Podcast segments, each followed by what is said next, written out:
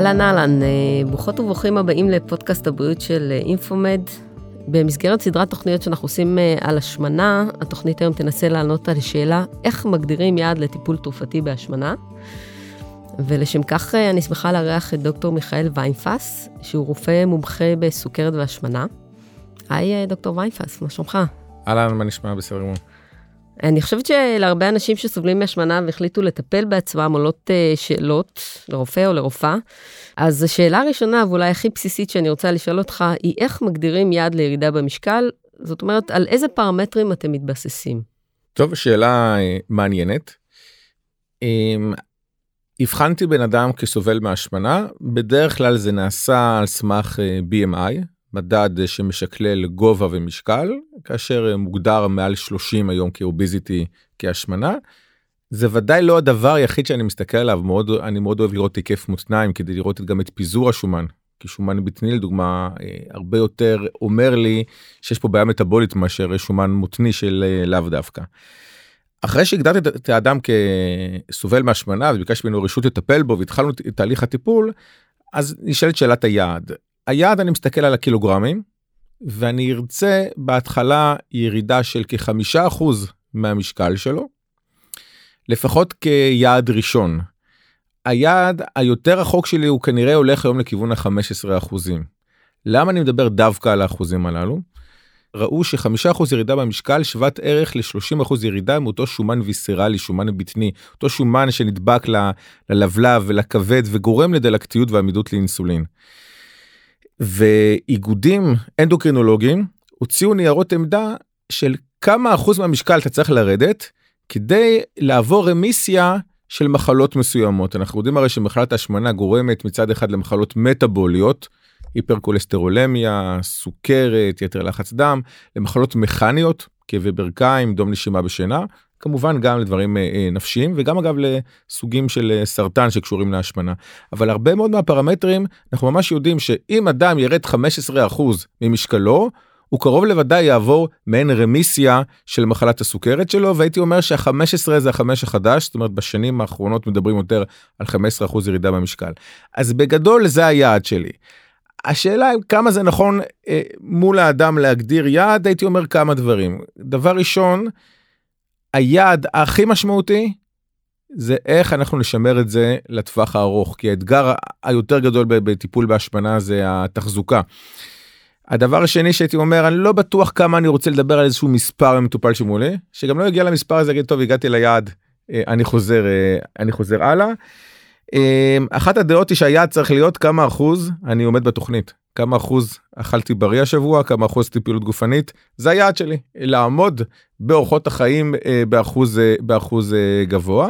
בנוסף לטיפול התרופתי כן, כמובן. בדרך כלל גם בטיפול תרופתי אנחנו יודעים שאחרי שלושה שבועות מי שירד חמישה אחוז במשקלו מה שנקרא ריספונדר הוא מגיב לטיפול זה, זה סימן פרוגנוסטי טוב אגב מישהו קיבל ממני תרופה והוא לא ירד חמישה אחוז מהמשקל שלו אחרי שלושה חודשים אני לא אמשיך לו את התרופה אם הוא לא ירד תוך שלושה חודשים חמישה אחוז מהמשקל התרופה הזאת כנראה לא עושה עבורו את העבודה ואני לא רוצה שסתם ייקח אותה.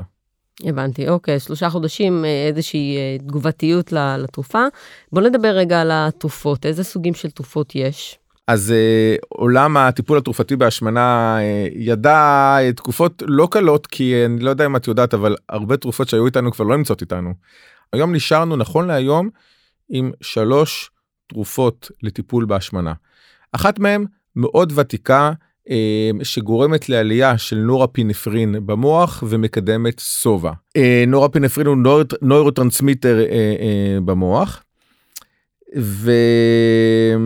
ותרופה די יעילה למען האמת יוצא לי גם לרשום אותה רק מה הבעיה הייתה שקודם כל משנת 1959 אז לא עשו מחקרים מחקרי בטיחות שאנחנו קוראים להם cardiovascular outcome של תרופות שנועדו רק לבדוק את, את, הבטיח, את הבטיחות שלהם ולכן בארץ זה מוגבלת לשלושה חודשים בלבד כי אין דאטה.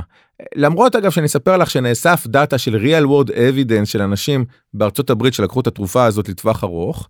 וראו שלא קורה להם אה, שום דבר.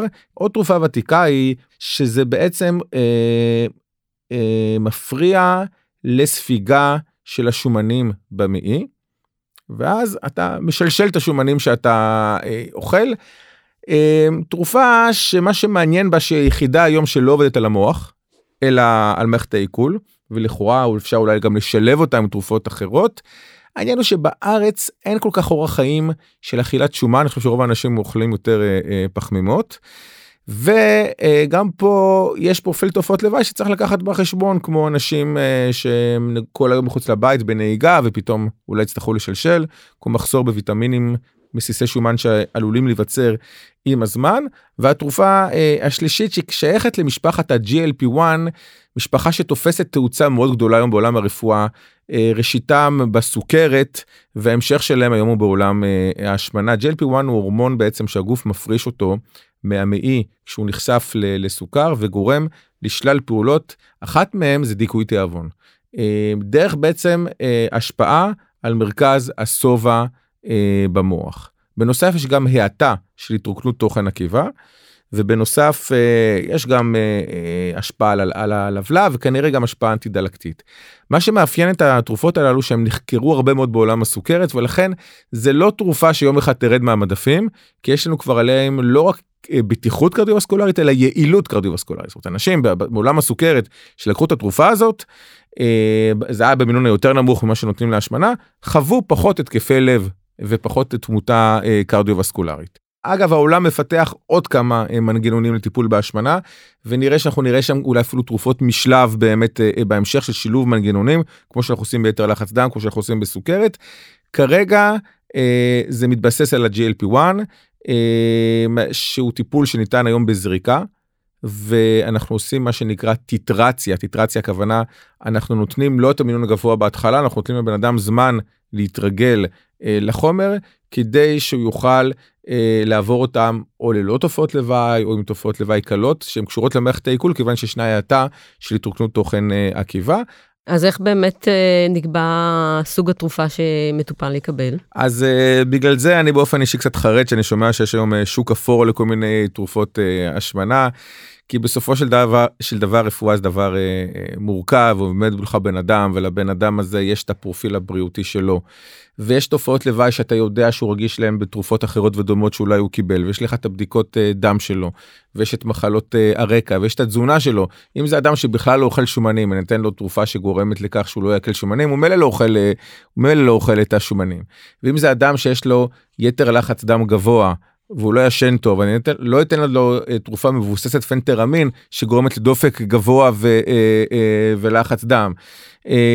ולכן בסופו של דבר הרופא צריך להתאים בצורה אישית לפעמים אגב תוך כדי שיחה עם מטופל לפעמים אני אומר תקשיב יש לי גם את זה וגם את זה אני לא יודע בוודאות איך תגיב בוא תתחיל אחד מהם ותחזור אליי לביקורת ועל סמך אה, כל זה כמה אני רוצה שאדם גם אה, ירד אה, במשקל לכמה זמן אני רוצה את הטיפול אם זה טיפול שמוגבל לשלושה חודשים ואם אני רוצה טיפול ממושך והיום עולם המדע מגדיר את ההשמנה כמחלה כרונית פרוגרסיבית. ולכן היום הכיוון הוא לטיפול מתמשך. זאת אומרת שבעצם מי שנכנס לעניין הזה של טיפול באמת תרופתי בהשמנה הוא צריך אה, להיות מוכן ללונג רן, לריצה למרחקים ארוכים. אז זאת שאלה ש, שמטופלים שואלים אותי, רק אתמול שלוש שאלו אותי, אה, שלושה מטופלים שאלו אותי, אז רגע, דוקטור, זה לכל החיים? אז, אז אני מסביר כמה דברים. אני מסביר קודם כל את מה שהסברתי לך, כן, אנחנו חושבים שאותה תמיכה אתה צריך לקבל אותה לטווח ארוך, ואני אומר להם כמה דברים. א', היום אתם עם אה, אייפון 10, עוד, עוד כמה שנים תחליפו לאייפון 20, זאת אומרת, קודם כל, העולם הזה כל הזמן משתכלל אז יש על תרופה אחת מן הסתם אתה עתיד להשתכלל. דבר שני אני מסביר וזה מאוד חשוב זה לא נגעת נסעת כאילו אם תפסיק לא יקרה לך עכשיו איזשהו שיבוש במוח שיגרום לך אה, ללכת אחורה. הדבר הכי גרוע שיכול לקרות באדם שהתחיל תרופה והפסיק אותה הוא חזר למצב שהוא היה היום לפני שהוא התחיל את התרופה. זאת אומרת אין פה איזושהי איזשהו סיכון אה, מאוד גדול אני גם ראיתי אנשים שלקחו תרופה והתייצבו והמשיכו בלי התרופה וזה בסדר אנחנו גם אנחנו אנחנו הכי רוצים סיגול או אורח חיים בריא זה מה שאנחנו הכי רוצים. אנחנו יודעים מציאותית שלרוב האנשים זה קשה ורוב האנשים שעושים דיאטות נכשלים בסופו של דבר. אנחנו מכירים נתון של רק 95 מהאנשים שירדו 10% במשקל כעבור שנה שמרו על ההישג המטאבולי הזה. חלקם עולים אה, יותר. אז אנחנו כן מתכווננים לטיפול ארוך טווח אבל זה לא זה לא ברמה שיש כאן סכנה שאם הפסקת יקרה לך משהו. מה כן חשוב לדעת לפני שיוצאים לדרך? מגיע מטופל, מה, מה הדגשים שהיית רוצה לספר לו? אז קודם כל, אני חושב שאנחנו צריכים לעשות תיאום ציפיות, ואנחנו אנחנו עוסקים uh, ברפואה, זאת אומרת, אני אה, לאו דווקא אחזיר בן אדם למידות שלו בגיל אה, 18, אני פחות עוסק באסתטיקה. אה, אני רוצה לשפר אותו בריאותית אז כמו, כמו שאמרנו גם 10% ירידה במשקל זה משמעותי. אני כנראה שהכבד השומני שלו עכשיו פחות יסבול בזכות בזכות זה אז זה תיאום ציפיות. עכשיו אנחנו יודעים שגם טיפול בהשמנה כמו לדוגמה ב-GLP1 בשבוע 30-40 הם מגיעים לפלטו. פלטו זה אומר זהו אדם מפסיק עכשיו לרדת במשקל. ופה אדם עלול, עלול להתאכזב אולי הוא הבין ממני שעכשיו הוא ירד במשקל כל חייו אני צריך להסביר לו תקשיב אתה הצלחת להוריד 10-15 אחוז אה, מהמשקל שלך כשרוב האנשים לא מצליחים לרדת ובדרך כלל יש להם אפטר אפטר הם עולים אחרי הדיאטה אפילו עוד יותר כרגע האתגר של לשמר את ההישג שהצלחנו הוא אתגר מאוד חשוב מאוד גדול תטפוח לעצמך על השכם על מה שירדת ואל תגיד למה הפסקתי לרדת ובוא נתכוונן לשינויים שינויים בהרגלי צריכת קניית המזון שלך והפעילות הגופנית והרגלי האכילה אה, והשינה ואולי גם אה, השינויים התרופתיים בוא, נס, בוא ניקח אותם לטווח ארוך כי אנחנו מדברים בעצם על אה, ריצה למחקים ארוכים. כן ומה קורה אם באמת אין תגובה אנחנו לוקחים תרופה ועדיין לא מצליחים לרדת במשקל יש אופציות אחרות? אז uh, אם אדם סובל מהשמנה uh, מורבידית, זאת אומרת BMI מעל 40 או 35 גורמי סיכון, ישנו גם את כל העולם של uh, הניתוחים הבריאטרים, mm-hmm. שהם סוג של מצילי חיים לחלק מהאנשים, וגם חלק מהתפקיד שלנו זה להציע לחלק מהם גם את האופציה הזאת. ובן אדם שעבר ניתוח בריאטרי יכול לקבל תרופות לאחר הניתוח בהנחה בנ... שהוא עלה במשקל? בן אדם שעבר ניתוח בריאטרי צריך להתכונן לתהליך ולהבין שהניתוח לא יהיה בראש. ו... הוא חייב לנצל את החלון הזדמנויות של הניתוח הזה לסיגול הרגלי אכילה פה מעקב אה, אה, דיאטן דיאטנית הוא מאוד מאוד חשוב ויש סטטיסטיקה לא טובה בארץ אנחנו השיאנים של ניתוחים חוזרים. כי אנחנו אוהבים פתרונות מהירים תן את הניתוח נעשה עוד אחד לא הניתוח הוא אמצעי עכשיו תנצל אותו עכשיו תסגל הרגלי חיים. אנחנו חושבים שהניתוח גם מעלה הוא ניתוח מטאבולי שבעצם מעלה את רמות ה-GLP1 אה, במוח ואנחנו חושבים שחלק מזה שניתוח מצליח זה לא רק בגלל שעכשיו נפח הקיבה הוא יותר קטן אלא באמת יש איזשהו שובע שנגרם בזכות הניתוח וכן יש עבודות שהראו שתוך שנה זה עלול לרדת. לכן יש לא מעט עבודות של טיפול ב-GLP1 פוסט ניתוח בריאטרי אנחנו מכירים את זה. אגב אז צריך לעבוד במינונים מאוד נמוכים גם כדי לא לגרום היפוגליקמיה וגם כי זה עשוי אה, להספיק אז יש גם לפעמים טיפול תרופתי פוסט ניתוח לא בצורה אוטומטית לפי המקרה לפי מי שמולנו. מטופלים אה, לא לאו דווקא חושבים שהרופא רוצה לדבר איתם על השמנה ושיש לו פתרונות. וזה מצחיק כי הרבה פעמים הרופאים חושבים שהמטופל לא רוצה שידברו איתם אה, אה, על השמנה ויש פה בעצם אה, שתי רצונות ש, שלא נפגשים. אני חושב אני קורא למטופלים להגיד אפשר לדבר עם הרופא אפשר לשאול אותו מה, מה, מה יש עבורך אם הוא ירצה הוא יעזור לך בעצמו אם הוא לא בטוח הוא תמיד יכול לה, לה, להפנות. והשיח מצד הרופא חייב להיות אה, עדין ולא מעליב אבל זה שיח שאפשר אפשר לקיים ויכול הרבה מאוד פעמים אה, לסייע לבריאות של האנשים. טוב, דוקטור אה, מיכאל ויינפס, תודה רבה. תודה רבה. שהגעת לכאן. אה, אנחנו סיימנו להיום. אתם אה, מוזמנים ומוזמנות לעקוב אחרינו בעמוד הפייסבוק והאינסטו של אינפומד, וגם למצוא מידע נוסף באתר שלנו, infomed.co.il. ניפגש בתוכנית הבאה של אינפומד. יאללה ביי.